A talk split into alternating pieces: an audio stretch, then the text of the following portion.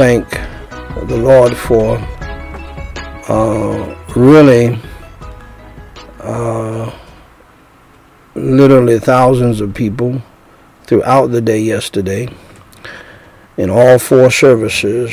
Uh, uh, we thank God for your presence and being with us.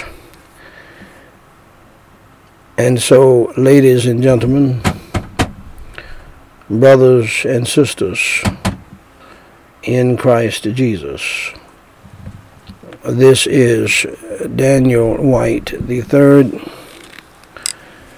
president of Gospel Light Society International, with the Whyte House daily reading of the chronological Bible,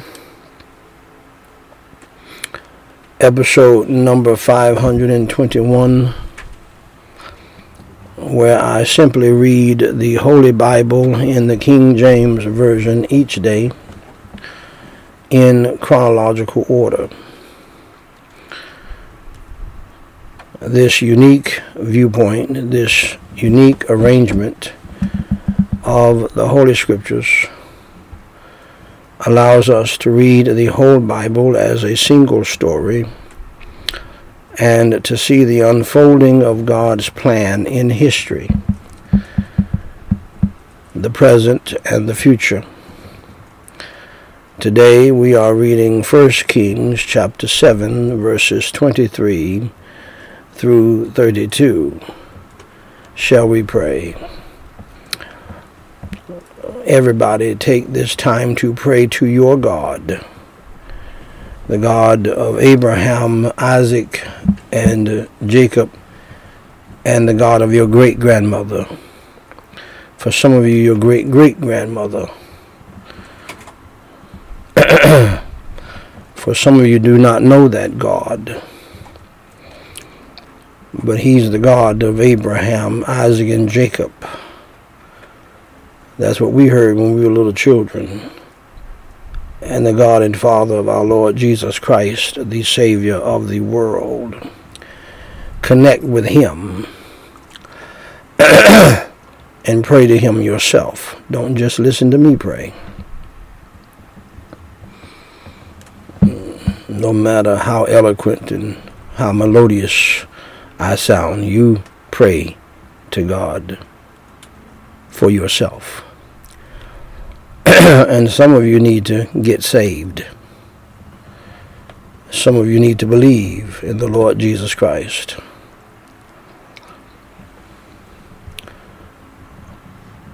If you cannot hear me on Facebook, let us know. If you cannot, we have three different Facebook accounts. Most of you are on the BCNN1 Facebook account. Um, if you cannot hear me on BCNN1, the site, bcnn1.com or blackchristiannews.com. If you can't hit me on Gospel Light Society, uh, dot com or Gospel Lighthouse of Prayer dot com or go to churchonline.com, please let us know. Uh, if you if you can just see me but you can't hear me, wherever you are in the world, uh, text us, email us, whatever you have to do to contact us and let us know. Because hearing, faith cometh by hearing, and hearing by the word of God. Uh, shall we pray together? Holy Father God, I praise you and I thank you for April, March, February, and January of this year. I praise you and I thank you for allowing us to see May. And uh, Holy Father God, thank you for uh, allowing us to participate in, for those of us who were pri- privileged to participate in last night, communion. Uh, and uh, Holy Father God, what a way to open the month of May on the 1st of May. Hallowed be your name, thy kingdom come, thy will be done in earth as it is in heaven.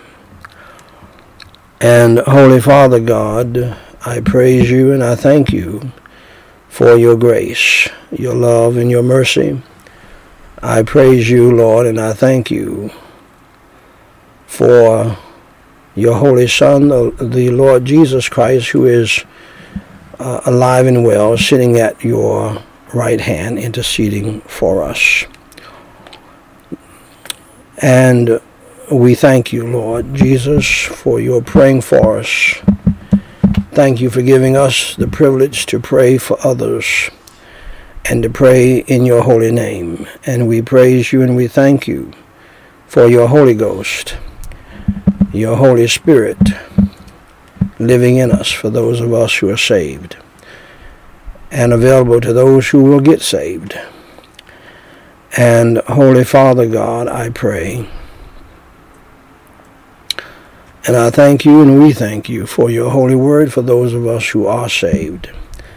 We individually, Lord, confess our sins, our failures, and our faults unto you.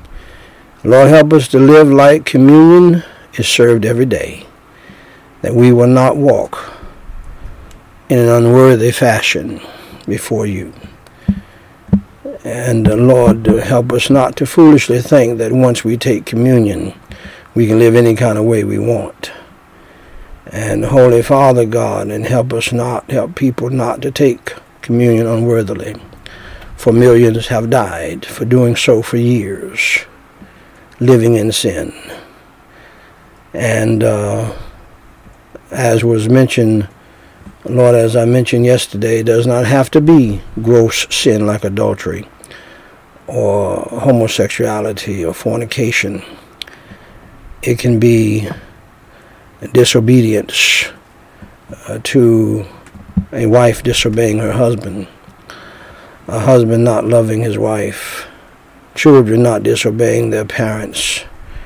Uh, these are the most common sins, and you hate them just as much as you do other sins. Only we think of some sins being worse than others all sin is terrible in your sight.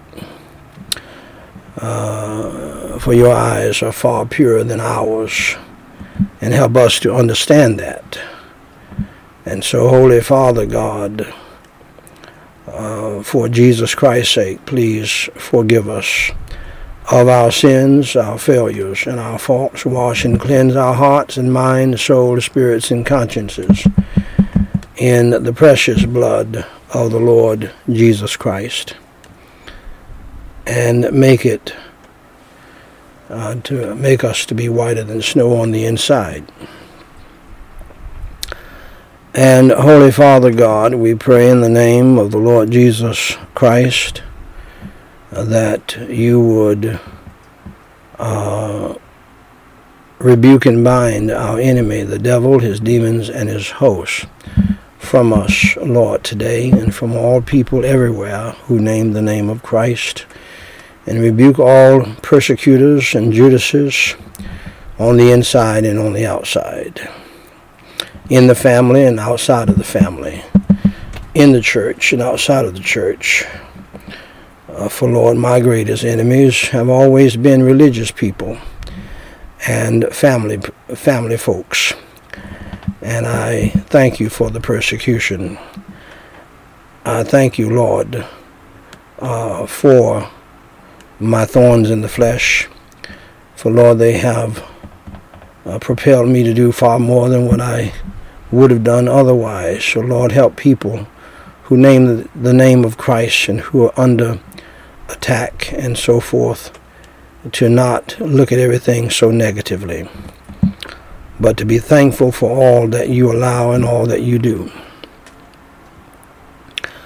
And Holy Father God, I pray in the name of the Lord Jesus Christ uh, that you would cast out the devil and the demons of hell and the satanic demonic spirit of Judas, Jezebel, Sanballat, and Tobias out of my wife, Meriqua Whyte, and out of all other people Lord, in our family who have that problem, uh, and all other people who name the name of Christ, And Lord, uh, uh, so that the people will not be shocked. As you know, I have been praying like this for 34 years of our marriage. Uh, uh, there is such a thing called generational curses, but Lord, you know how to break those curses. And uh, so, Holy Father God, rebuke and bind the devil and the demons of hell and the satanic demonic spirit of Judas, Jezebel, Sanballat, and Tobias. And Lord, cast out not only those demonic spirits, but cast out the sins that they produce.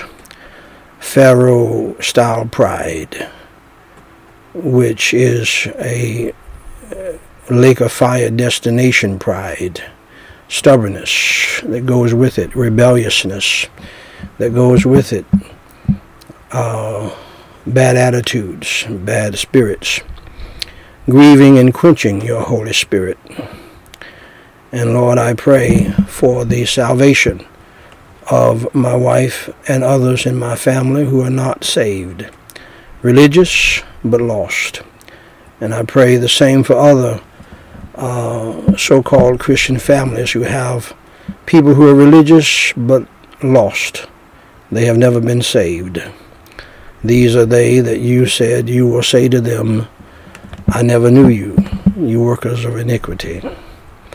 And Holy Father God, I do pray that you would open blinded eyes and unstop deaf ears and Lord, we pray in the name of the Lord Jesus Christ, give us sweet victory today over the world, the flesh, and the devil. And Holy Father God, uh, we pray that you would deliver each and every one of us who name the name of Christ from temptation, evil, and sin. Grant us your grace and the power of your Holy Spirit to love right, to live right, to think right, to do right, to act right, and to do that which is pleasing in your sight. Grant me, Lord, your energy, your strength in my older age, your unction and your anointing, the power of your Holy Spirit to uh, read your holy word, to teach your holy word, to preach your holy word to preach a holy gospel even today. And Holy Father God, we pray that lost souls would be saved, and Christians would be revived, your holy name would be glorified, and uh, Jesus Christ would be lifted up. Grant us all your grace who uh, name the name of Christ and who say that we are saved. Uh, to love right, to live right, to think right, to do right, to act right throughout this day as your Christian disciples, we ought to be consistent in our behavior. Help us to be that by the power of your Holy Spirit and by the power of your Holy Word. And uh, Lord, for thine is the kingdom, the power, and the glory forever. And Holy Father God, we pray uh, that you will help us who name the name of Christ and who say that we're saved because we have believed in you, Lord Jesus Christ. Help us all to humble ourselves and to pray and to seek your face and to turn from our wicked ways and to repent. Help the people to pray here. Help others uh, away who are uh, not in the building around the world to pray themselves. And Holy Father God, we pray for the salvation of those who are lost uh, family, friends, and foes, and people all around the world. And we pray for the uh, revival of the saved. We pray, Lord, for the healing of the sick. We pray for the comfort of the grieving and mourning uh, uh, due to the coronavirus plague, where millions upon millions have died and we live in a wicked, evil, ungodly world that does not even want to acknowledge it, totally trying to disrespect you. Uh, just like the people of Babel who uh, no matter they had in their minds, and uh, so many people in America have in their minds that no matter what happens, they're going to try to make it seem like everything is all right. And we're going to continue to go on with what we want to do in our evil and sin and wickedness, even in the church. We're going to try to we're going to try to hold on to our agenda and our plans and our goals, no matter how uh, devastating your punishment and your chastisement has been upon us. And so, Holy Father God, it's nothing but pride that you hate so much. Instead of us humbling ourselves and kneeling in prayer and pleading with you to forgive us, uh, people want to go on and act like everything is all right, and it's not. Governments are doing it, churches are doing it, families are doing it, all to no avail. Just this morning, New York City had to uh, increase uh, the level regarding the coronavirus situation because uh, there's an increase in the number of people getting sick.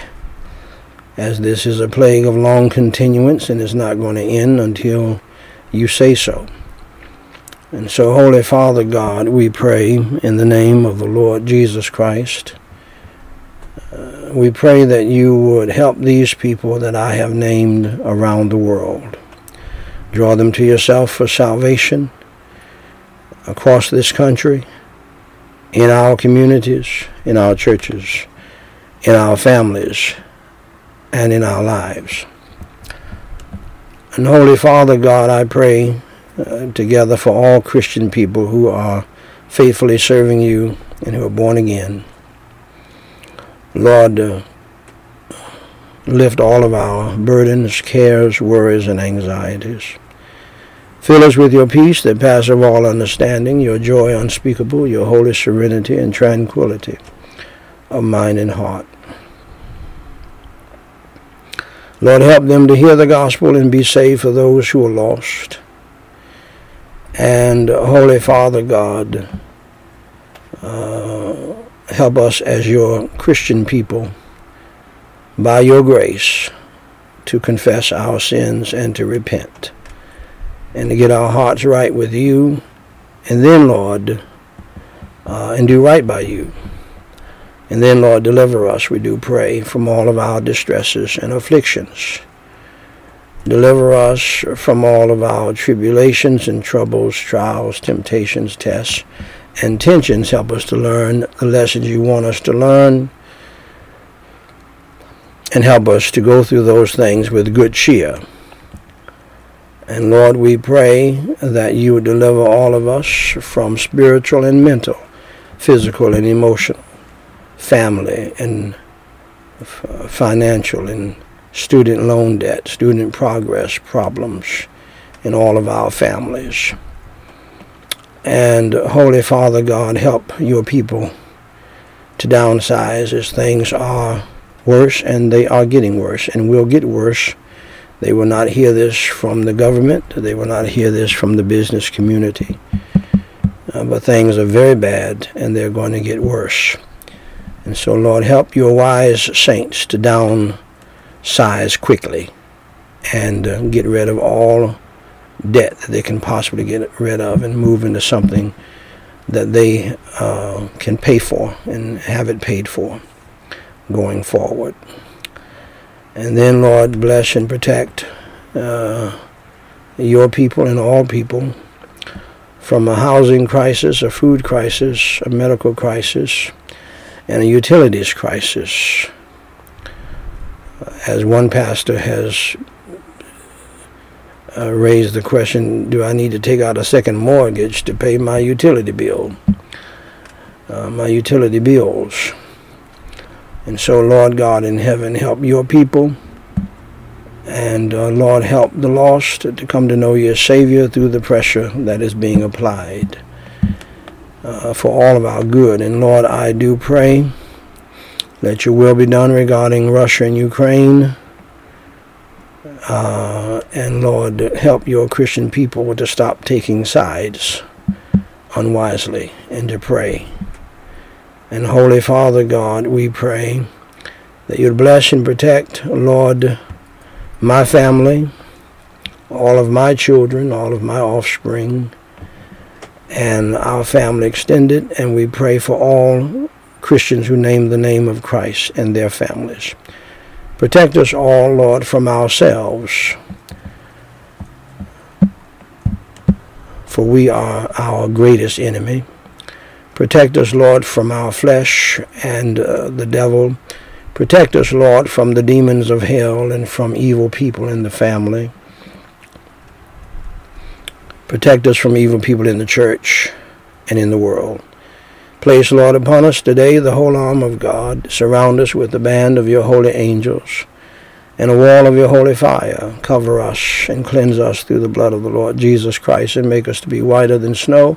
Help us to walk in the power of your Holy Spirit throughout this day. Help us to pray without ceasing and not drop our guard. Help us to be sober minded, vigilant, and watchful as you have commanded us to be.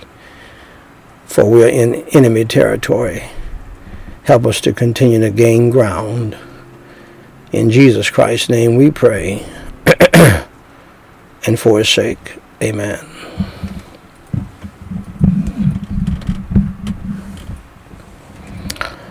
Uh, ladies and gentlemen, brothers and sisters in Christ Jesus, I have the high honor and the distinct privilege and the great pleasure to read in your hearing, Thus saith the Lord, the Word of God, the Holy Bible at 1 Kings chapter 7, verses 23 through 32. And he made a molten sea, ten cubits from the one brim to the other uh, it was round all about, and his height was five cubits.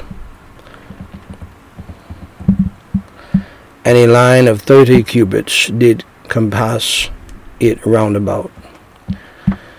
And under the brim of it round about there were knops, compassing it ten in a cubit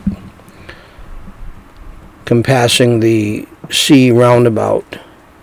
The knops were cast in two rows when it was cast. It stood upon twelve oxen, three looking toward the north, and three looking toward the west, and three looking toward the south, and three looking toward the east, and the sea was set above upon them, and all their hinder parts were inward. And it was an handbreadth thick, and the brim thereof was wrought like the brim of a cup, with flowers of lilies. It contained two thousand baths. And he made ten bases of brass. Four cubits was the length of one base, and four cubits the breadth thereof, and three cubits the height of it. And the work of the basis was on this manner. They had borders and the borders were between the ledges. And on the borders that were between the ledges were lions, oxen, and cherubims.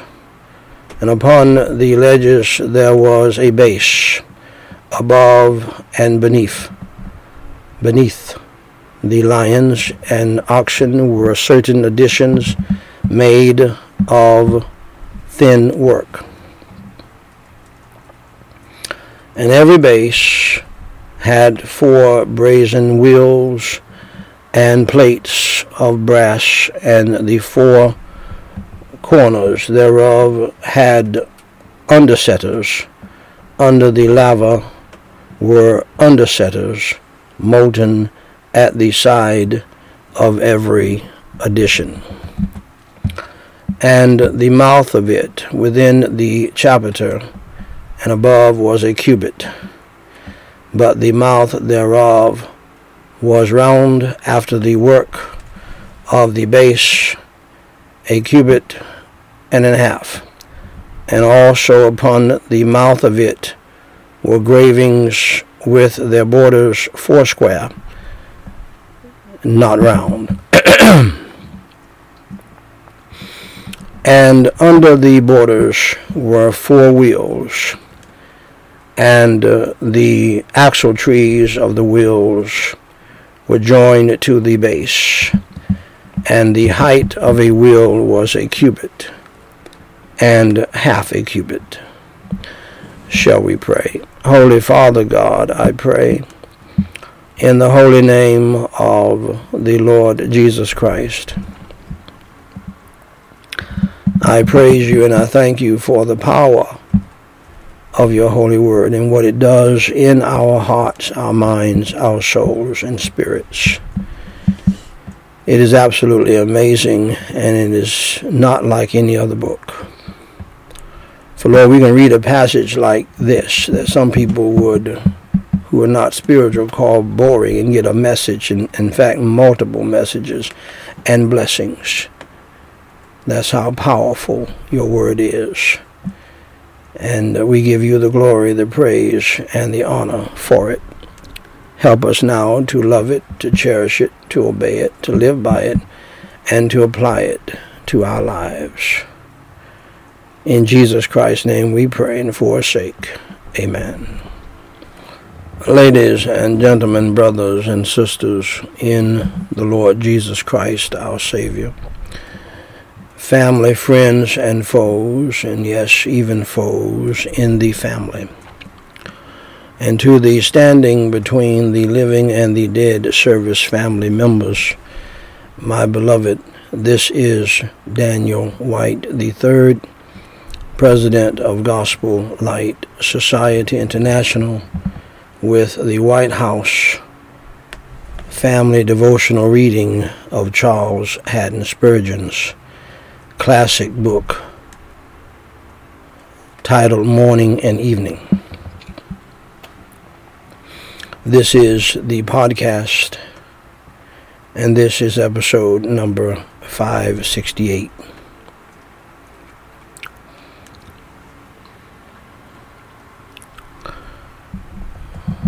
Uh, Dr. Spurgeon has chosen for our scripture reading uh, today, our devotional scripture reading, Jeremiah 15:21.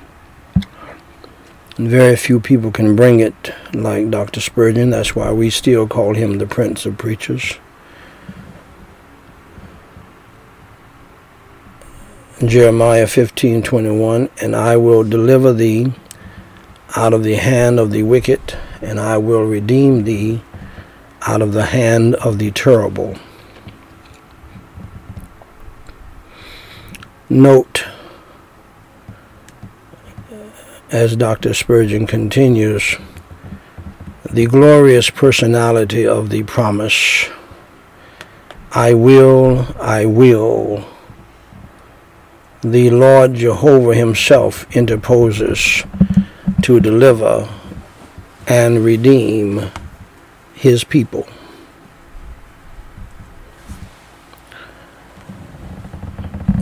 And allow me to say here that not only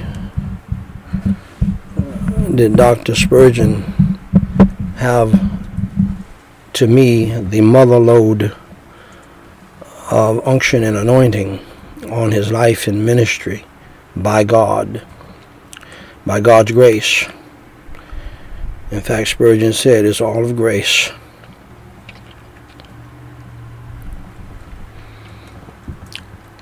But uh, he was a great writer, in my opinion, on the level of of Shakespeare. A great writer, like we have today. So we have a few preachers who are great writers as well.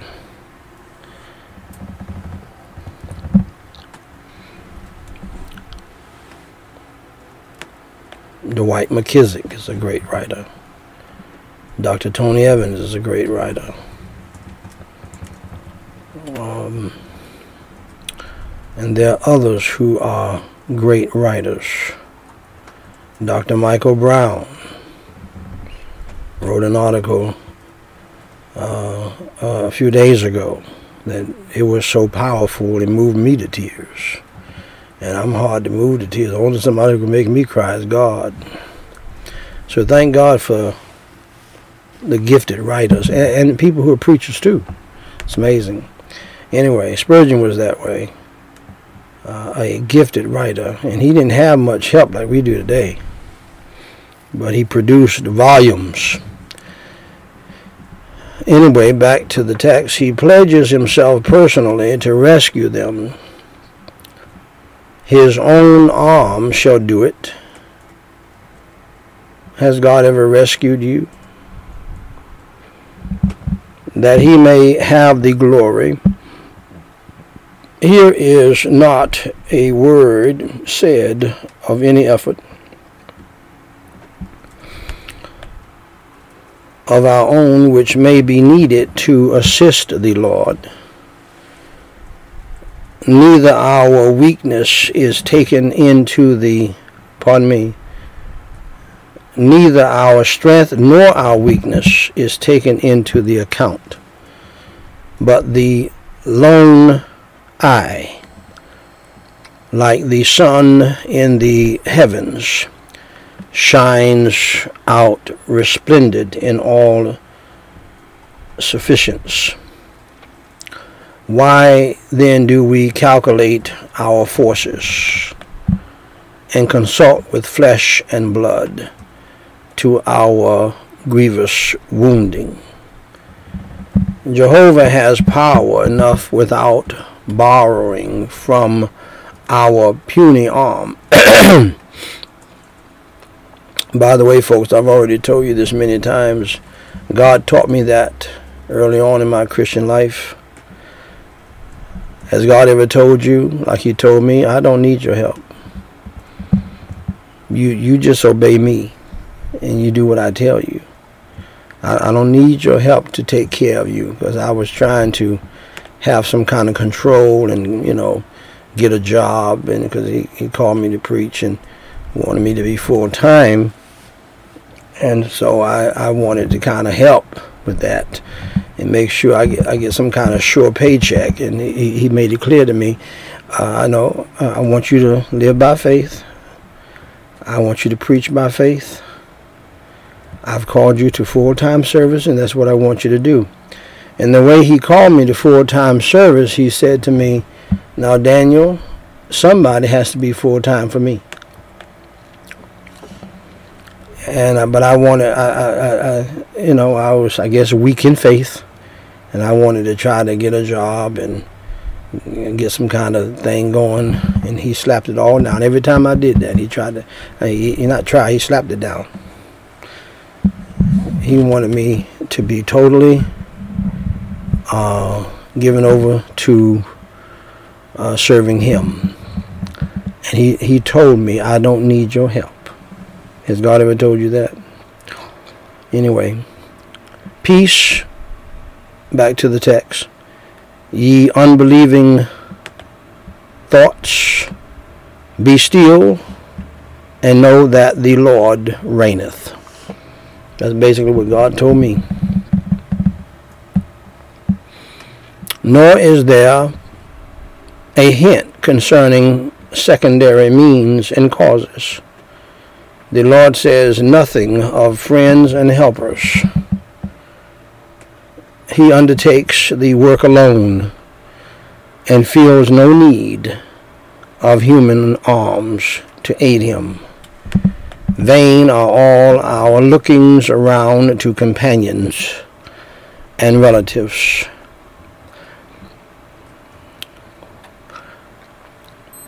May I say something to you for those of you who God has called to full-time service.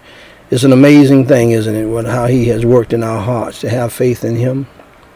We thank the Lord for the help of people. We thank the Lord for the help of people that God touches their hearts to support you and to stand with you and to help you with the things you need so that you can do the ministry. We thank we're thankful to God for family members who stand with us and support us financially, friends who stand with us and support us financially, uh, people we don't even know who stand with us and support us financially. But when you are called by God to do something, uh, especially by faith, and uh, and go for Him full time, there's something in your heart that God put there that lets you know that you He's the one providing the things you need. He's the one who even touches the hearts of family members, friends, and foes, and people you don't know to stand with you and to support you.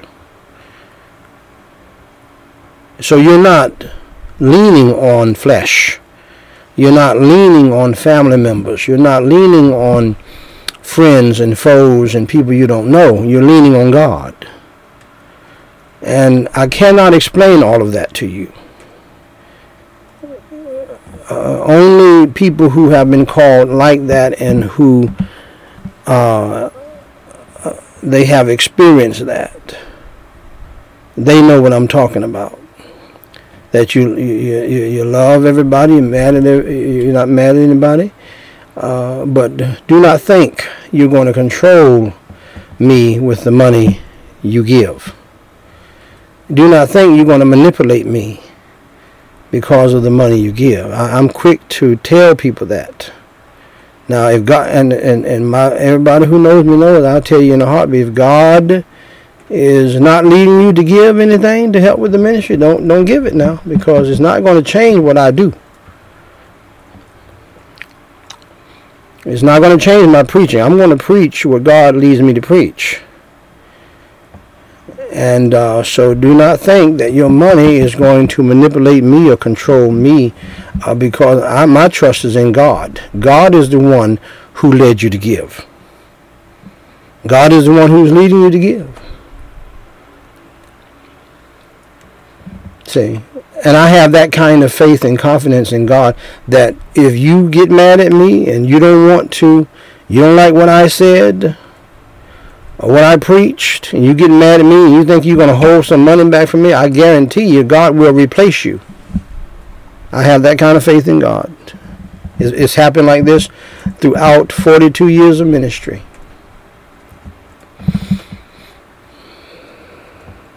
And God will put me in a position uh, God will put me in a situation where uh, I don't need that much support anyhow. See, God will take care of his own and God will take care of his people. And understand that if you do something for somebody uh, in the ministry like I am, uh, God is the one leading you to do it.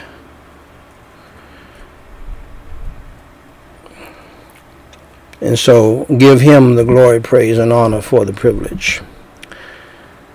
They are broken reeds if we lean upon them. Don't preachers stop leaning upon people and lean upon God. God will take care of you. And and by the way, you preachers who are trying to live high on the hog, you prosperity gospel, but you need to downsize. Because the people are going to forsake you because they have to they don't have the money to pay these high electricity bills. Huh? And it's going up and up. And, and, if you think it's going to get better, uh, I have a bridge I want to sell you. It's not going to get any better anytime soon.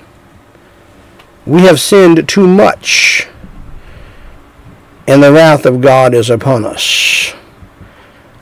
And this is just the the the uh, out of the the the, the, the smaller waves. We haven't seen the tidal waves yet. We have sown the wind, and we will reap the whirlwind. So you better find a place uh, to confess your sins and repent if you are a Christian. If you're not a Christian, you need to uh, find a place to believe in Jesus Christ and become one. And everybody, if you're not filthy rich, you need to downsize. All of you pastors, every last one of you, all of you preachers need to downsize. Most of you have quit already. And by the way, let me say here, right now, that I've already publicly warned Brother Stetzer with church leaders. Um, and I'm saying now, if he's not going to retract uh, his endorsement of Andy Stanley's book, Andy Stanley is a heretic, a false pastor, and a false preacher. Uh, same thing for Pastor Greear. They both need to resign, especially Mr. Stetzer. He needs to resign from church leaders, so-called church leaders, because of the influence of that magazine upon pastors. If he truly believes what Andy Stanley believes, he needs to resign immediately. I pray that he will be Christian enough, man enough to do so. And you tell him I said so if he's not watching right now live. We, he cannot be the head of church leaders. And if he's going to remain there, I will say to you that the Church Leader magazine is a corrupt magazine straight from hell and run by the devil.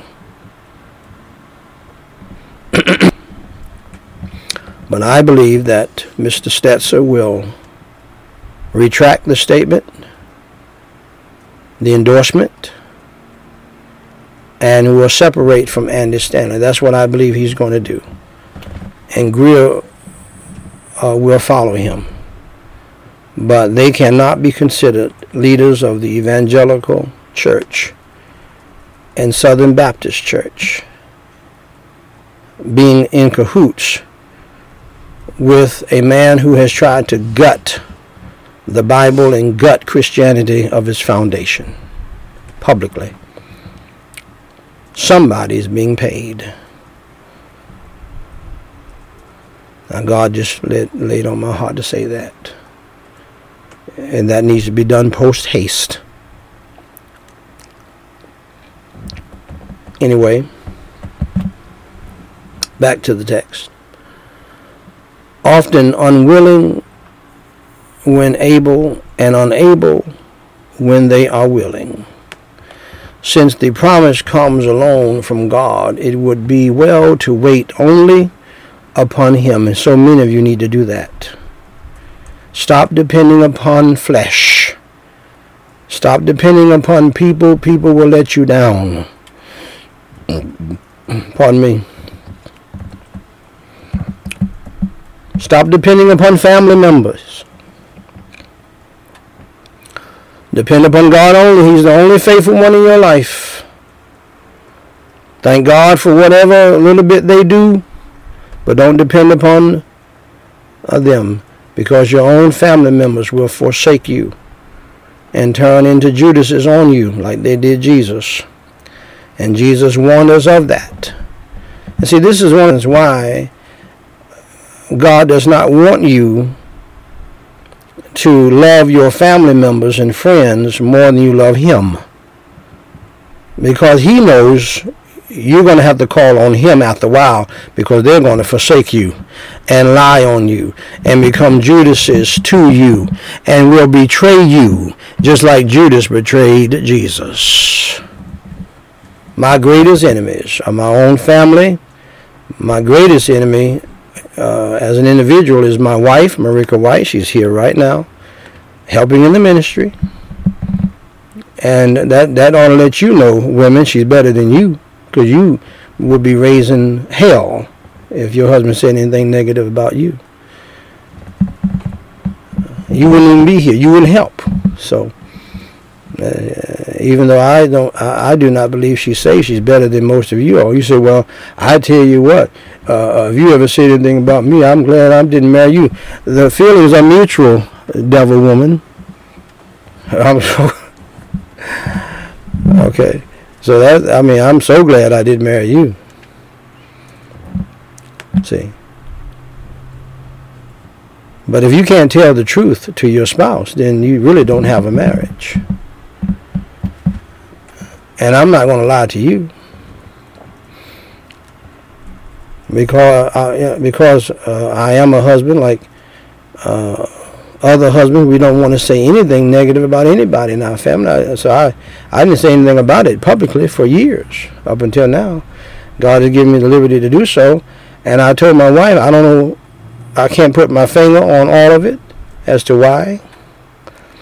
Other than either you're getting ready to die or there's somebody out there who's religious but lost and God has given me, given me the liberty and us the liberty to share this truth that I have been telling her for years. I remember when uh, she was acting like the devil right after my daughter Danny was born, and I had to I I, I had to literally uh, say you need to get saved and, and, and let's let's pray right now. That's when my daughter Danny was a baby. She's 30 something years old now. So this has been going on for 34 years. And I've been praying just like I'm praying now. And this has happened many times before in marriages and families down through the years. Many pastors, many preachers especially, uh, evangelists, have had difficult times with their wives, oftentimes because they have never been saved themselves. And if you got constant, uh, a person in your family, you got a wife who's constantly contrary to God's will and God's word, you may have a wife who is not saved. And it's your job to try to lead her to the Lord, if she's willing to do so. You can't make her get saved. but here's what you need to know if you're saved, sir, there ought to be a peaceful, loving, wonderful uh, marriage relationship 24 hours a day, seven days a week. And your wife ought to be cheerfully, joyfully submissive to you and all about what you uh, want done. Uh, and, and she would be if she's truly saved. and born again. If she's constantly contrary uh, and rebellious and disobedient and has a nasty attitude, particularly when it's time to pray and read the Bible, you got a devil on your hands. And you better tell her so. Now, in my case, I married a Jamaican woman for uh, the reasons that I wanted to marry her for. And uh, I never uh, I never knew before that the Jamaican people, generally speaking, especially the women, are very, very stubborn, very proud. And so that's what we're dealing with. I, I think it's a pride issue. No one wants to say they're saved and been saved for 40 years or more. And uh, uh, now they have to admit that they were not saved. And Jesus dealt with this very thoroughly how that you can hear the gospel and be happy about it, but still not get it, and uh, so forth. And that, that's where I believe my wife is, and she's right here helping in the ministry. Uh, she may not want to, she may not be excited about it as I am, but uh, she she's here, And so, uh, uh, as I said, some of you wouldn't be here. If I said one thing to you neg- negative about you, uh, and and to your your face privately, you wouldn't be here. So she's better than you, even though she's lost and on her way to hell. She's better than you. Some of you so-called Christian women, uh, wives, mothers, mean as the devil, disrespectful to your husband, disrespectful, bad attitude, all that. And I do believe at the same time that even though a woman may not be saved, thousands of women have acted better than some Christian women. They chose to do what was right because it would be better for them and for the children, and, and they kept a peaceful uh, household because it was better for everybody. By the way, my uh, daughters are fixing me. Uh, we're, right now we're, we're vegetarian, but we will not be on Mother's Day. They are fixing me, man, I, probably the greatest Mother's Day meal ever. Because when they were little children, they they called me the father and the mother because they they felt the love from me, whereas they didn't feel it from her, and they never have. And so let me just tell you a few things. Some kind of glazed salmon and some whipped mashed potatoes, whipped potatoes with bacon. I think I'm going to try to go with the turkey bacon. I'm going to try my best and not the real bacon. Uh, with uh, cheese. In fact, it's a potato casserole is what it is. And there's some other stuff in it which I've never had before, and I'm looking forward to it. And then some uh, baked vegetables. And then a cake that I've never heard of before. And I can tell you where they're getting it from. Trisha. Just go to trisha.com. I believe it's Trisha Yearwood. And Buddy, she put her foot in it, and, uh, and, and when I saw it, uh, it looks so delicious, it make your tongue slap your brain out your head. The cake is an apple chocolate cake. I've never heard of it in my life, but I know it's good. That's what they're going to make for me on Mother's Day. And I don't have a motherly bone in my body, but I do have God's love in my heart for my children. And uh, have always had that. It's just, and I thank God.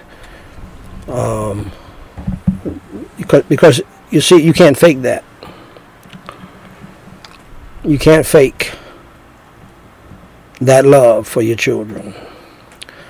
And some of you parents, some of you wives, some of you mothers, uh, this is not going to be a great Mother's Day for you because you have never loved your children.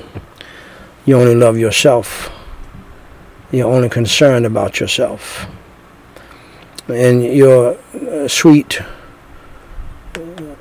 uh, loving, Joseph like husband has never said anything to you about it. So God has assigned me to tell you. And he ain't mad at me. Thank God. Uh, none of my brethren have listened to the pillow talk of their wicked Jezebel wives to try to stop me from saying what I'm saying.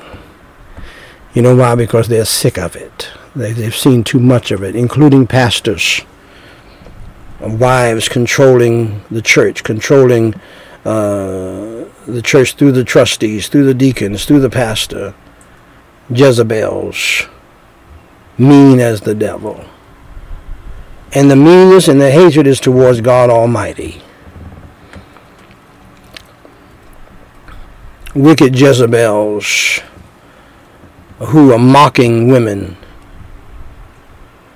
who are trying to do it the right way. It's a shame before God. One lady tried to teach women to submit to their husbands and be obedient to their husbands and subject uh, themselves to their husbands and do the right thing. And uh, she was mocked to the point she didn't even want anybody to see her face. Her name was erased, mocked by other wicked women. Jezebels. but one day you're going to learn from God that His way is the right way. In fact, that was her tagline, uh, uh, what do you call hashtag line. God's way is the best way. That's, now she's talking. She's talking real good, because God's way is the best way. And I have said to you women before, and I want to say to you again, now if you choose to get married, you need to respect your husband, and you need to submit to your husband, and you need to love and care for your children. And really, before you go out here and try to conquer the world and be somebody's pastor and all of that, pastor your own children and love them. Uh, I know you think that you got all forever. The child is two years old. Uh, I'm here to tell you that you don't have forever to raise those children and for them to get to know you and love you back. right now, I told my wife, I said, your oldest daughters, and one uh, uh, uh, one of the daughters is rich. They ought they ought to have come. They, they ought to be picking you up and taking you to the mall and and, buying you things and and y'all shop together and eat lunch together and drink coffee together. That has never happened because of how you treated them when they were here. I know some of you women don't like it, and you want to try to tell your girlfriends don't listen to me. They still listen to me anyway. you try to get your husband to uh, to uh, try to uh, reel me in. He's never done it. Your husband's never emailed me, never called me, nothing. And he's not going to do it because he's sick and tired of your mess and how you have hurt the church and hurt his ministry with your foolishness and your rebelliousness. Trying to play Cupid in the church between divorced people, allowing homosexuality in the church, and other such foolishness. Anyway, I do not digress. And when we do so, back to the text, our expectation never fails us. That is, when we trust in God and we depend upon God and not family members and friends. Uh, some of you preachers need to divorce yourself from some people so that you can truly preach. I, told T.D. Jakes that. That God did not put Oprah in his life to hinder him and to have him to talk foolishly about homosexuality or Tyler Perry uh, or the homosexual Don Lemon, Sour Lemon, and and and, and uh, at CNN. He put them in his life for him to lead them and to guide them and to tell them right from wrong and not compromise. And if they can't deal with that, then they don't need to be friends anymore. No matter how much money you have given. And I can't give it back because it's already spent. But as for me and my house, we're going to serve the Lord. Now, y'all do what y'all want to do. But I, I, I, have come this far by faith in my God. And I told him I will never do that again. I'll never sin against him like that. Pardon me. Who are the wicked that we should fear them? Back to the text. The Lord will utterly consume them. They are to be pitied rather than feared. As for terrible ones, they are only terrors to those who have no God to fly to. My, my, my. Isn't it wonderful to have a God to fly to, to go to? Do you know my favorite time of the day is prayer time? I don't care what's happening. I don't care what's going on. I don't care what kind of difficulty is uh, coming our way. As long as I can fly to God, I'm all right. I'm all right. My mother can betray me. My children can betray me. My wife has already betrayed me multiple times and is my greatest enemy to this day. I don't care what the situation is. I can always fly to my God. And let me tell you folks something who, who you, you have to have juicy prayers all of the time. Your prayers may not be juicy all of the time. They may be dry. But it's not about how juicy your prayers are. Uh, it's not about how much you can shout and and shake people's hands off while you're holding hands and, and gyrate. It's about faith in God. And and having faith in God is everything. Because with God all things are possible. Back to the text. For when the Lord is on our side, whom shall we fear? If we run into sin to please the wicked, we have cause to be alarmed. But if we hold fast our integrity, the rage of tyrants shall be overruled for our good. When the fish swallowed Jonah, he found him a morsel which he could not digest. And when the world devours the church, or when the church allows the world and the devil to devour it because of our sin and foolishness, it is glad to be rid of it again. In all times of fiery trial and patience, let us possess our souls. Go ahead, Spurgeon. Go ahead, Spurgeon. He being dead, yet speaketh. Uh, let's pray. Holy Father God, we pray in the holy name of the Lord Jesus Christ. We praise you and we thank you so much for this time together around your holy word. With your servant who's in heaven but yet ministering to us today, this is a real thing and this is real good. And we all give you the glory from heaven to earth and back to heaven again. We give you all of the glory, the praise, and the honor. For all of it is due your holy name. In Jesus Christ's name we pray and forsake. Amen. Now, ladies and gentlemen, we move to the family verses. Uh, for the past three days, we have dealt with the commandments of God to the wife. and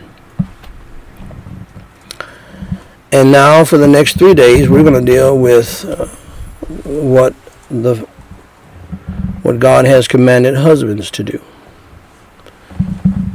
Uh, what service number is this? Uh, technician. I know it's over 700. And uh, every service, every standing between the living and the dead service, for over 700 plus services, we have focused in on this passage.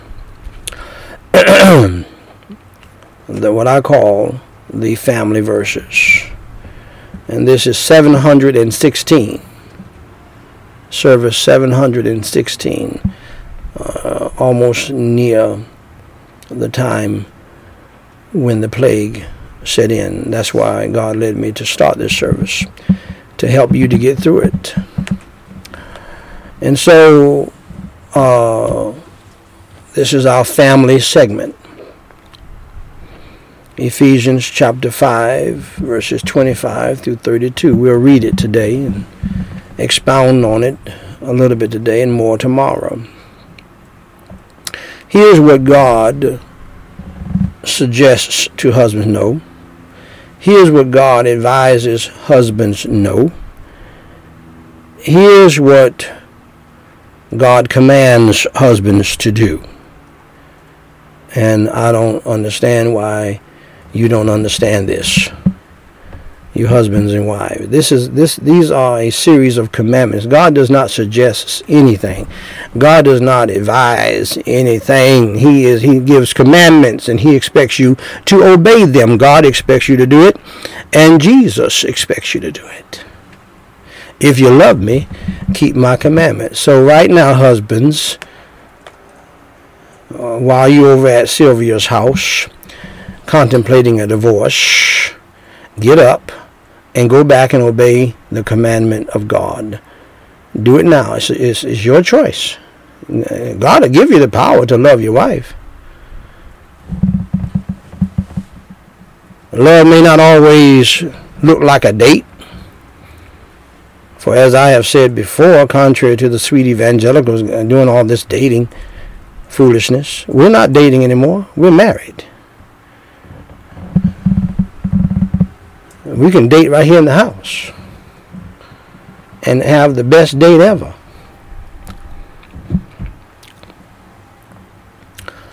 Uh, loving your wife may not look like what the sweet evangelicals have created it to be.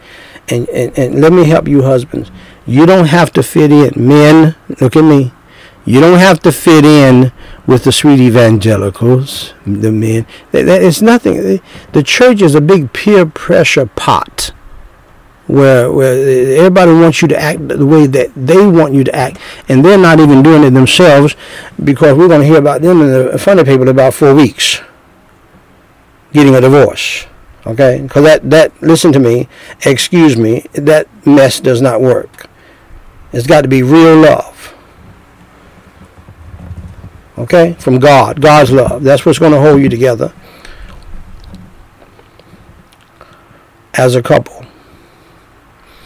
And for some of you, that may be an expression of love, your real love. And if that's the case, and you really got it going on like that, I think uh, uh, Chuck Swindoll called it the, uh, striking the original match.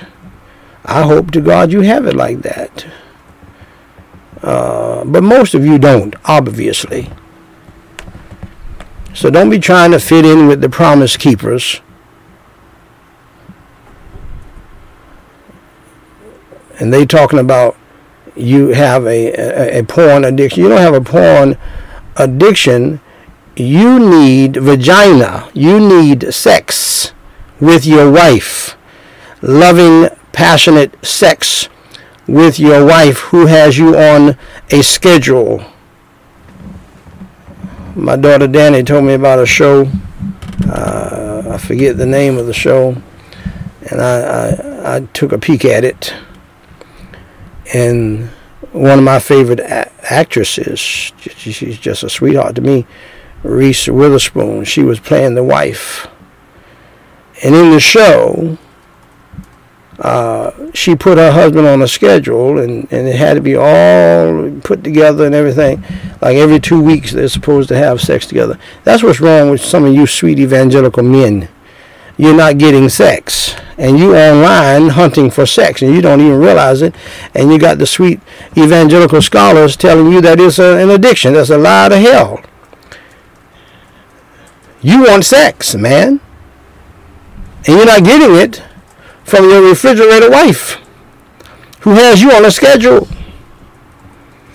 We must have rose petals placed on the floor and on the bed. You must give me flowers. You must take me on a nice, expensive date. You must open the door for me. And all of that before you can touch this. Otherwise, you can't touch this. The devil is a lie. And so let me tell you, wives, something. Uh, do not do that. Don't put your husband on the schedule. You listen. To, listen to me. Listen to me, wives. I know you've been taught that you control all of that, as far as sex uh, with your husband and all of that. You no, no, no, baby. No, no, no, no, no, no, no, no, no, no. Your husband controls that. Anytime he wants you, you need to make yourself available.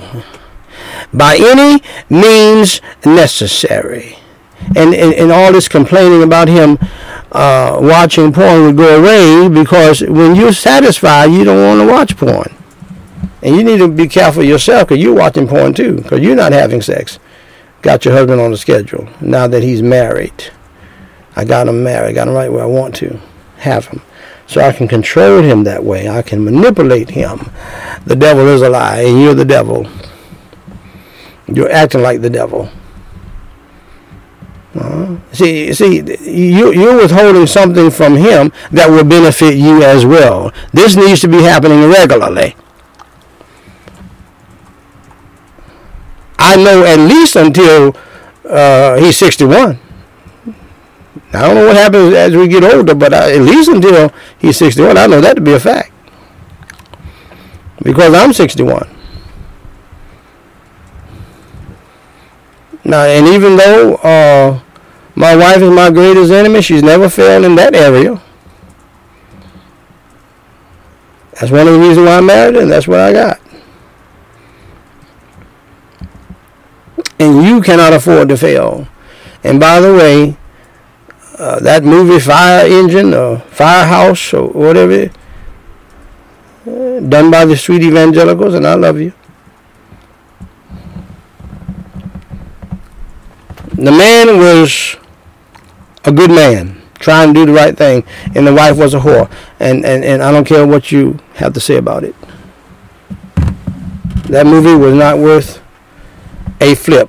That's that's that's what most evangelical churches, pastors, and people want you to believe. The man is a devil. He halfway struggled with um, uh, pornography. It wasn't an addiction. His wife was a whore out there whoring around with a doctor at the hospital. Firehouse or whatever his name, the name of the movie. It was a joke then, it's a joke now. She was the one who was wrong. Well, everybody in the Christian community, oh, he's so wrong. Uh, try and look at pornography. Uh, well, if he was getting some vagina from his wife and some sex and some loving sex, then uh, he would never looked at that. He was a good man, hard-working man. The devil is a lie. Anyway, I must move on. Ephesians chapter 5, verses 25 to 32. Husbands, this is God's commandment to you. Love your wives, even as Christ also loved the church and gave himself for it. And God will help you to do that with his agape love. But his agape love is a many splendid thing. It may not look like a date. It may look like a rebuke. Uh, you may love your wife enough to realize that she's not saved. She's lost. For we will know them by their fruits. And you need to tell her so. Uh, your loving her may tell her, no, you don't look skinny in that dress. You look fat in that dress. Don't wear it. You look better with your hair up, not down, as you want to, for some reason, wear it. You look better in uh, business suits than a dress. Tell her the truth. That's love too. In fact, that is the proof of your love. In fact, telling each other the truth will help each other become better. That's what God wants done in a marriage. And gave himself for it, that he might sanctify and cleanse it with the washing of water by the word. I'll talk more about that tomorrow. That he might present it to himself a glorious church, not having a spot or wrinkle or any such thing, but that it should be holy and without blemish. So ought men to love their wives as their own bodies. He that loveth him, uh, he that loveth his wife, loveth himself. So if you don't love your wife, you don't love yourself.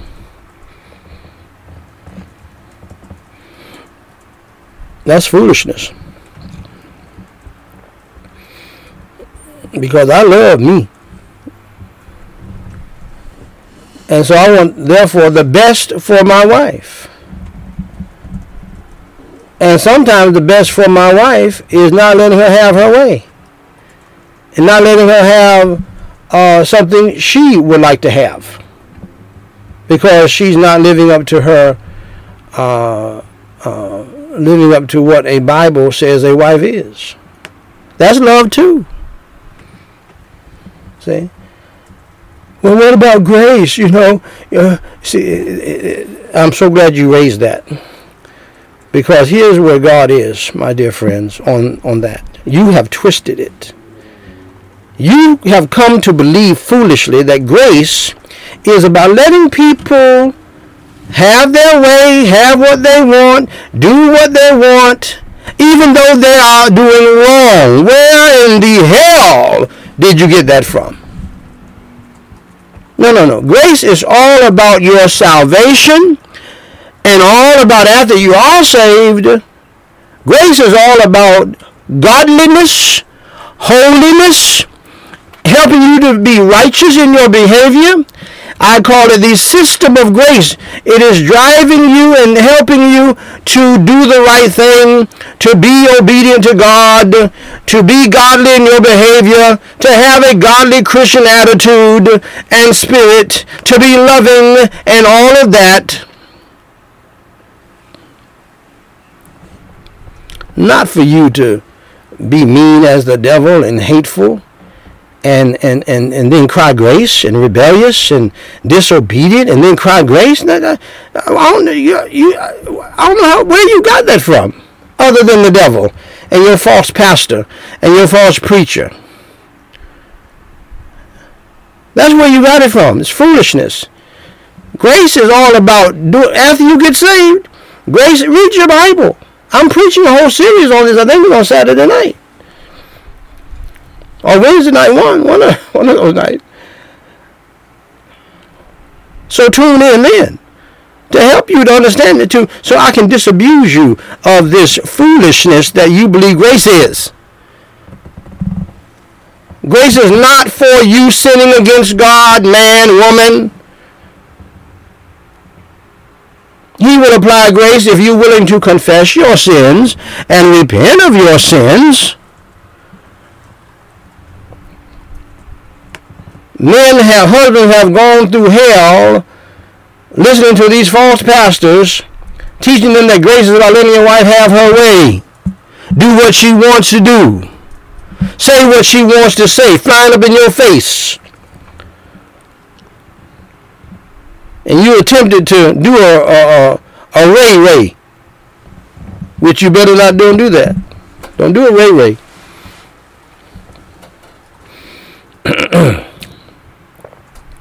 When you take your fist and you knock her head off, don't do it right right now because that's, that's not going to work. No. No, it's your job to love uh, your wife in such a way that you don't let her even get to that point where you want to do something like that. And you rebuke her early on. You say rebuke is love? Yes, man, woman, are you crazy, people? Huh? Has God, are you saved? Has God ever rebuked you? Has God ever chastised you? If you're in the church, you're doing it now. Are you, how you doing? Huh? You having a great time under the plague? You having a great time being threatened with nuclear uh, bombs falling on you? Huh? How are we doing? Huh? Yeah. Uh, that's God's love too. Jesus Christ said, in fact, because I love you, I rebuke and chasten you. The greatest thing that God ever did in my life after I got saved was chastise me. Which I did not believe that God would chastise me. I heard the preacher preach on it as a young Christian. I said, long as you don't chastise me, I'm going to be fine. I can take God's chastisement. I learned that I cannot. I don't mess with God. I don't. No, sir. The only reason why I do not have a girlfriend on the side, and I could have one, is because, not because I love my wife so much, is because I fear God so much. And that's how most men are. They fear what God will do to them. God will fix you. You go on with your bad self. For no man ever yet hated his own flesh, but nourisheth and cherisheth it, even as the Lord the church. For we are members of his body, of his flesh, and of his bones. For this cause shall a man leave his father and mother, and shall be joined unto his wife, and they two shall be one flesh. This is a great mystery, but I speak concerning Christ and the church. All right, ladies and gentlemen, we will pick it up there tomorrow. Let's pray for other families and pray for other people at this time. Holy Father God, we pray in the name of the Lord Jesus Christ for all Christian families that you would revive them again, red, yellow, black, and white. And Lord, we pray for the salvation of those families that don't know your Savior and help them all to apply your holy word to their lives so that they can have a peaceful, joyful, happy family. A family that has order in it and productivity in it. Uh, and that gets things done for your kingdom. And then, Holy Father God, we pray for the salvation of the lost, for the revival of the saved, for the healing of the sick, for the comfort of the grieving and the mourning. Draw them to yourself for salvation. We pray also, Lord, for all people who name the name of Christ. Forgive us of our wicked, evil sins, of disobeying your great commandment and your great commission. Because we have disobeyed you, Lord, we're in the mess we're in today. As Dr. Brown told many pastors on, on these, over this past weekend in a very beautiful, powerful, moving way. And Holy Father God, we pray In the name of the Lord Jesus Christ, help us all to humble ourselves and to pray and to seek your face and to turn from our wicked ways and to repent of our wicked sins and to get back to you, our first love. And Lord God in heaven, we pray that you would save those who are lost and revive those who are saved. We pray, Lord, for all people who are in the ministry of government, including the President of the United States. It doesn't matter to, to us whether he's a Republican, a Democrat, or an independent, never has. And we pray, Lord, that you would save their souls.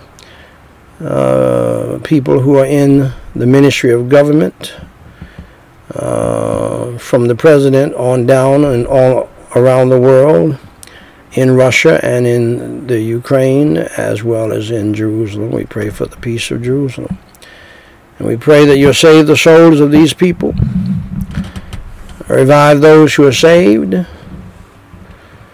and Lord, cast the devil and the demons of hell out of those who are in it for the wrong reason and save their souls, that we may, and, and that they would do things in such a way that they will lead us to have uh, peace in our communities and in our lives by your grace. And Holy Father God, we pray for all Christians who are being persecuted in America, China, Kenya, Nigeria, the Philippines, and around the world. Comfort them and Lord, lead them and protect them in the way that you will have them to go. And Lord, give them your grace for their trying hours and for their dying hours if necessary. Holy Father God, let your will be done. And now, Lord, we pray for, we have prayed for the millions, Lord, who are hurting and who are mourning and grieving due to the coronavirus plague and due to war because of our own sins in the church uh, and uh, other reasons. And Holy Father God, we uh, pray for a few by name. Lord, we pray for the family and friends of Montana nurse Diane Foreman, Ruby. We pray for the family and friends of Ohio nurse Mary Wilson Price. We pray for the family and friends of Montana uh, banker Louise Agnes Sletton. We pray for the family and friends of Montana teacher Melvin Edward Schultz. And we pray for the family and friends of California veteran Kevin D. John Smith. Uh, these are people who have lost loved ones to the coronavirus plague. Comfort them as only you can. Strengthen them as only you can. And draw them to yourself for salvation as only you can. We pray now, Lord, for all of the people who have sent in prayer requests and we pray for the thousands of folks who have done so in the past. And uh, we pray that you will help them to continue to pray and help us to continue to pray for them. Please continue to answer our prayers. And Lord, we pray for the salvation and spiritual, family and life, financial and material protection and provision, mental and physical uh, blessings upon them all, including these people uh, who have sent in prayer requests or asked us to pray for them. And Lord, we pray for Vicky. Uh, she has a friend who needs to be saved uh, and encouraged in the faith. We pray for Vicky for being faithful uh, and sending in prayer requests for not only herself, but for other people. We pray for my friend and my brother, Raphael, who is going through persecution at the age of 71 at a place of business. Please strengthen him and encourage him in the faith. We pray, Lord, for Ravi. Please bless him with Urdu Bibles, sewing machines for the widows, food for the orphans and disabled children, and food packages for the poor and needy families in Pakistan. We pray, Lord, for Surfaz. Please bless his church planting ministry the Free Health Project for sick people, and the Free Education Program for adults uh, and poor children. Bless him with a ministry vehicle, a ministry office, Urdu Bibles, and gospel materials in his native language. Support for pastors and partners to support him.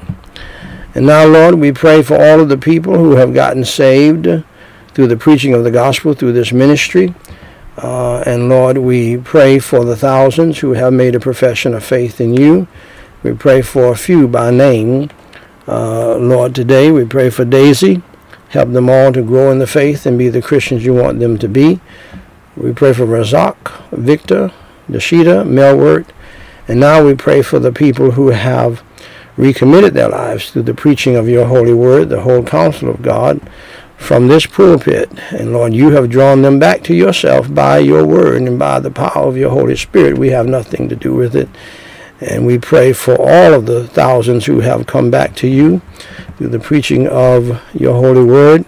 And we pray for a few by name. We pray for Tracy, Travis, Shariel, Dan, and Harold. We'll commit, we commit all of these souls into your hands. Let your will be done in their lives and in ours. And uh, we pray for lost souls to come to know you as Savior even today, right now, today, by the power of your grace, by the power of your gospel, by the power of your holy word.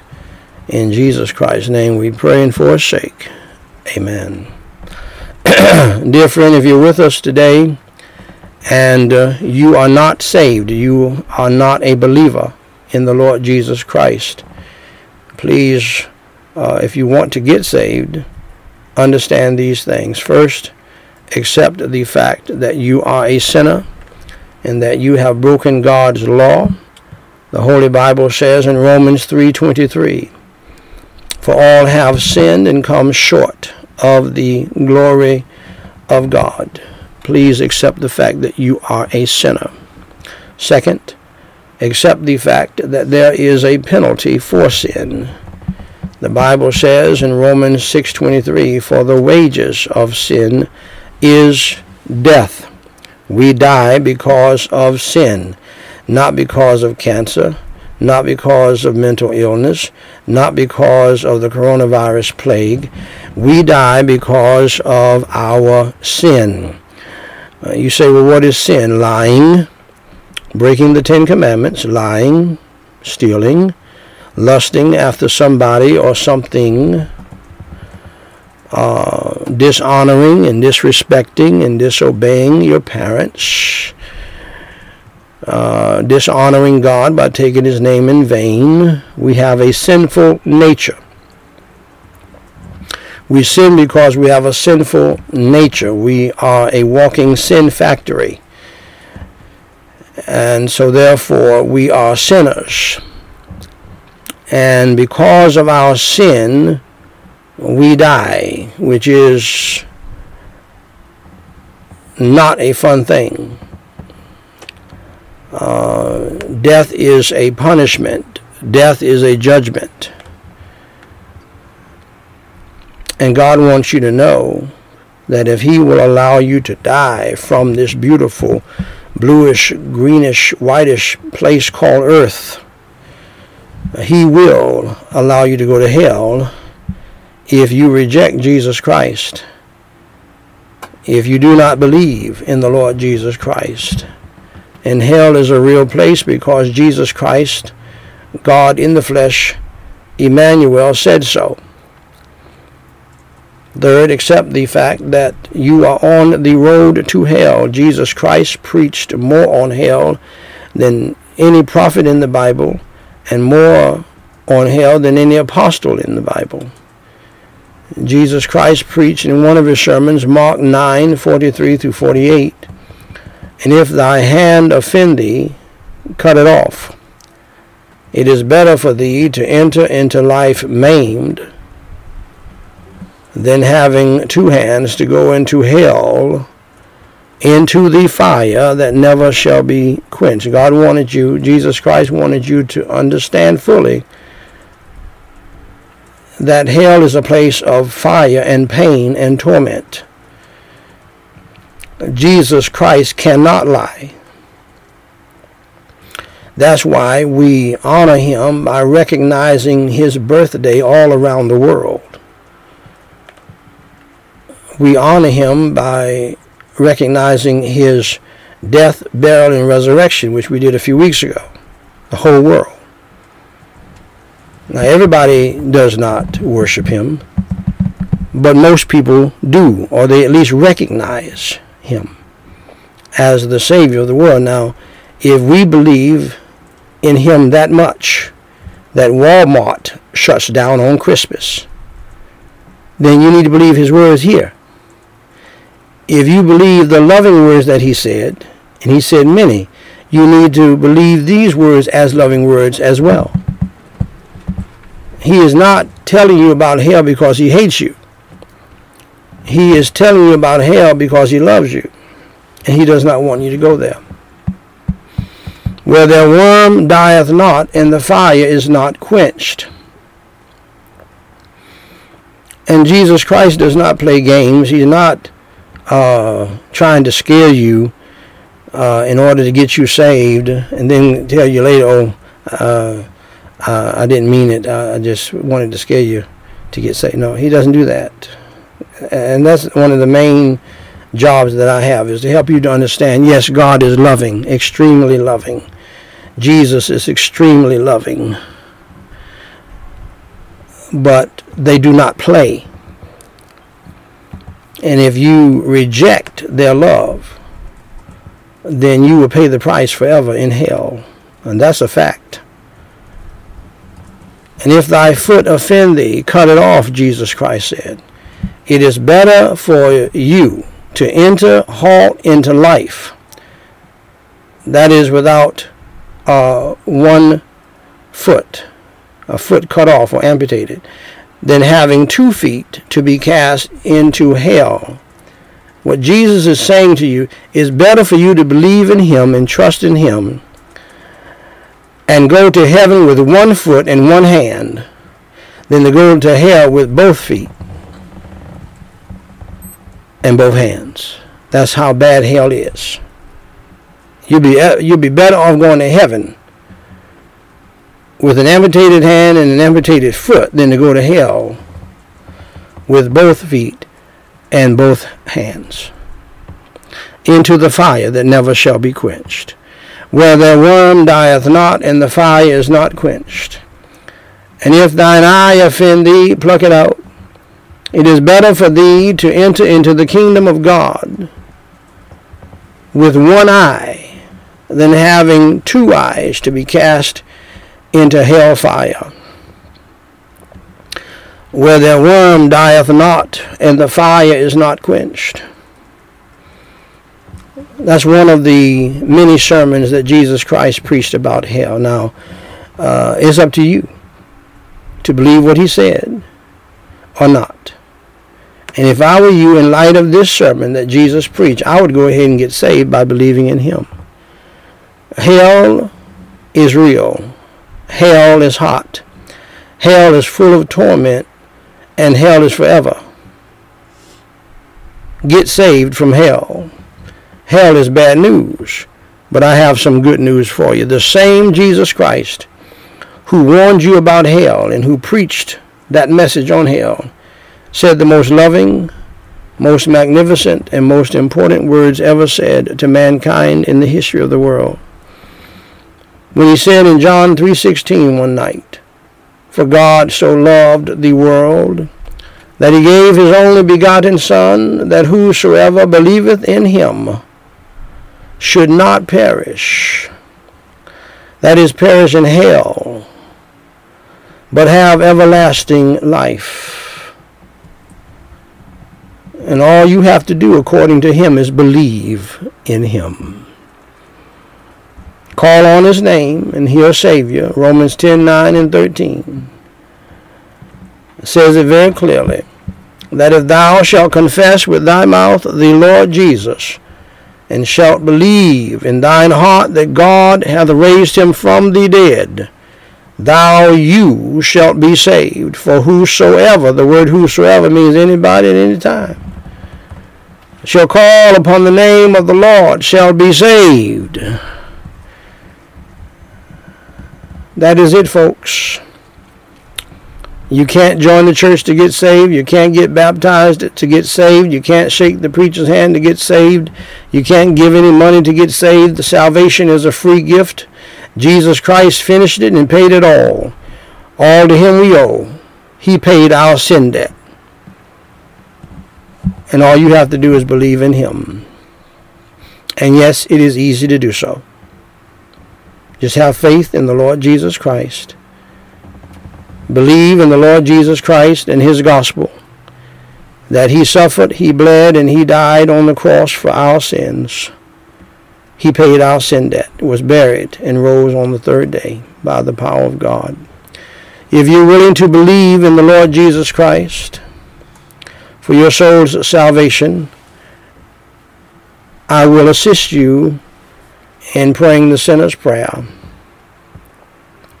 Repeat after me, phrase by phrase, and mean it from your heart. Believing in your heart in none other in nobody else, including yourself, but Jesus Christ. Let's pray. Holy Father God, I admit that I am a sinner and that I have sinned in your sight many times. I understand that I deserve to go to hell. For Jesus Christ's sake, please forgive me of all of my sins. As I now believe with all of my heart in your Holy Son, the Lord Jesus Christ. Lord Jesus Christ, please come into my heart and into my spirit and save my soul today. Please fill me with your Holy Spirit and help me to hate sin like you do. and help me to love righteousness. Help me to turn from my evil lifestyle and to follow you in the new life, Lord Jesus Christ. For it is in your name I pray. Amen. Now, dear friend of mine, if you believed in your heart in the Lord Jesus Christ, that he suffered, he bled, and he died on the cross for your sins, was buried and rose on the third day, allow me to say to you congratulations on doing the most important thing in life, and that is believing in the Lord Jesus Christ as your Lord and Savior. For more information to help you grow in your newfound faith in Christ, please go to gospellightsociety.com and read my book titled What to Do After You Enter Through the Door. Jesus Christ said in John 10:9, my dear friend, I am the door. By me, if any man enter in, he shall be saved and shall go in and out and find pasture. If you believed in the Lord Jesus Christ today as your Savior, please email us at dw3 at gospellightsociety.com and let us know. We have some free material that we want to send you to help you to grow in the faith and be the disciple that Jesus Christ wants you to be. If you have a prayer request, please email that in to us as well, and we will pray for you until you tell us to stop. Until next time, my beloved, God loves you. We love you and may God bless you real good, is my prayer. Now, ladies and gentlemen, let's all stand for our closing prayer. Uh, if the Lord tarries is coming and we live, I cannot promise you this, but I may be back around uh, 7 o'clock Eastern, 6 o'clock Central, uh, with a prophecy uh, message uh, and presentation. But uh, if not, Lord willing, we'll see you tomorrow. If the Lord tarries is coming and we live. And uh, make sure that you pray without ceasing, that you meditate on God's Word, that you understand that God's grace is all about righteousness, holiness, and uh, godliness in your behavior, in your individual life, in your family life, in your church life, and your life in the world. I call it the system of grace, and it has nothing to do with allowing you to sin.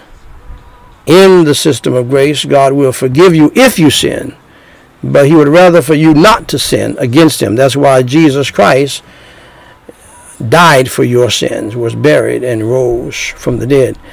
And if you love sin more than you love the Lord, you're on your way to hell and you need to get saved. And so um, make sure you pray without ceasing. Lord willing, we'll see you next time. Let's pray. Holy Father God, we praise you and we thank you for your love, your grace, and your mercy. And Lord, we thank you for this time together. And Lord, we pray that millions of souls would get saved from the preaching of your gospel. And that your holy name will be glorified and Jesus Christ exalted. Now, Lord, as we depart from this place today, help us all to pray without ceasing. Help us to meditate on your holy word, read your holy word, study your holy word, obey your holy word. Revive us all again who are saved. Save those who are lost. In Jesus Christ's name we pray and for his sake. Amen. God bless you, dear friends. Until next time. Now, dear friend, if you are with us today, if you do not know Jesus Christ as your Lord and Savior, John 3:16 states, "For God so loved the world, these are the words of Jesus Christ. God so loved the world that means that if you are in this world, God loves you that he gave his only begotten Son, God gave up his only begotten Son to suffer and to bleed and to die on the cross for your sins. He shed innocent blood on the cross for your sins because Jesus Christ never committed a sin in word, in thought, in attitude, or in deed. Yes, you can have a sinful attitude. Uh, for God so loved the world that he gave his only begotten Son up to suffer and to bleed and to die on the cross for our sins, however, our lies, our stealing, our lusting after people and things, coveting after people and things, what other people have, our disrespect and dishonor and disobedience and having bad attitudes towards our parents, our taking God's name in vain, and so many other sins. These are just five of the Ten Commandments. If we have broke one of them, we have broken the whole law according to the Bible. Jesus died for all of our wickedness and all of our sins. For God so loved the world that he gave his only begotten Son, Jesus Christ, he was speaking of himself, that whosoever believeth in him the word whosoever means anybody at any time. The word believeth means to trust in, to have faith in Him, Jesus Christ. Should not perish, that is, you will not go to hell, but have everlasting life. So, dear friend, believe in the Lord Jesus Christ today so that you can be saved from the torments of hell. For the Bible teaches that once you die unsaved, if you die without believing in Christ, you will immediately wake up in the torments of hell. If you want to avoid that and wake up in heaven and in the arms of Jesus Christ, if you will, believe in the Lord Jesus Christ down here. For the Bible says in Romans 10 9 and 13 that if thou shalt confess with thy mouth the Lord Jesus, and shalt believe in thine heart that God hath raised him from the dead, thou you shalt be saved. For whosoever, whosoever, that, there's that word again, whosoever, anybody at any time, whosoever shall call upon the name of the Lord shall be saved. Saved from what? Saved from hell. Saved to what? Saved to heaven. It's very simple to be saved, very easy to be saved, contrary to what people will tell you. You don't have to be in a church building to get saved. You don't have to join a church to get saved. You don't have to get baptized to get saved. You don't have to give any money to the church to get saved. You don't have to shake the preacher's hand. You don't have to raise your hand. You don't have to walk down the aisle. You don't have to do anything to get saved but believe in Jesus Christ and call on his name and pray and ask him to save you. And he will do so, my beloved. If he did it for me, he'll do it for you. So believe in your heart. Only you can do that. That Jesus Christ suffered, bled, and died on the cross for your sins was buried, and rose on the third day. Pray with me the sinner's prayer. Repeat after me, phrase by phrase, and mean it from your heart. Let's pray. Holy Father God in heaven, I acknowledge that I am a wicked sinner, and I admit that I have broken your Ten Commandments I have indeed committed some of those sins that were mentioned earlier by the preacher. And Holy Father God, I admit that I deserve to go to hell just like a criminal deserves to go to jail. For Jesus Christ's sake, please forgive me of all of my crimes and sins.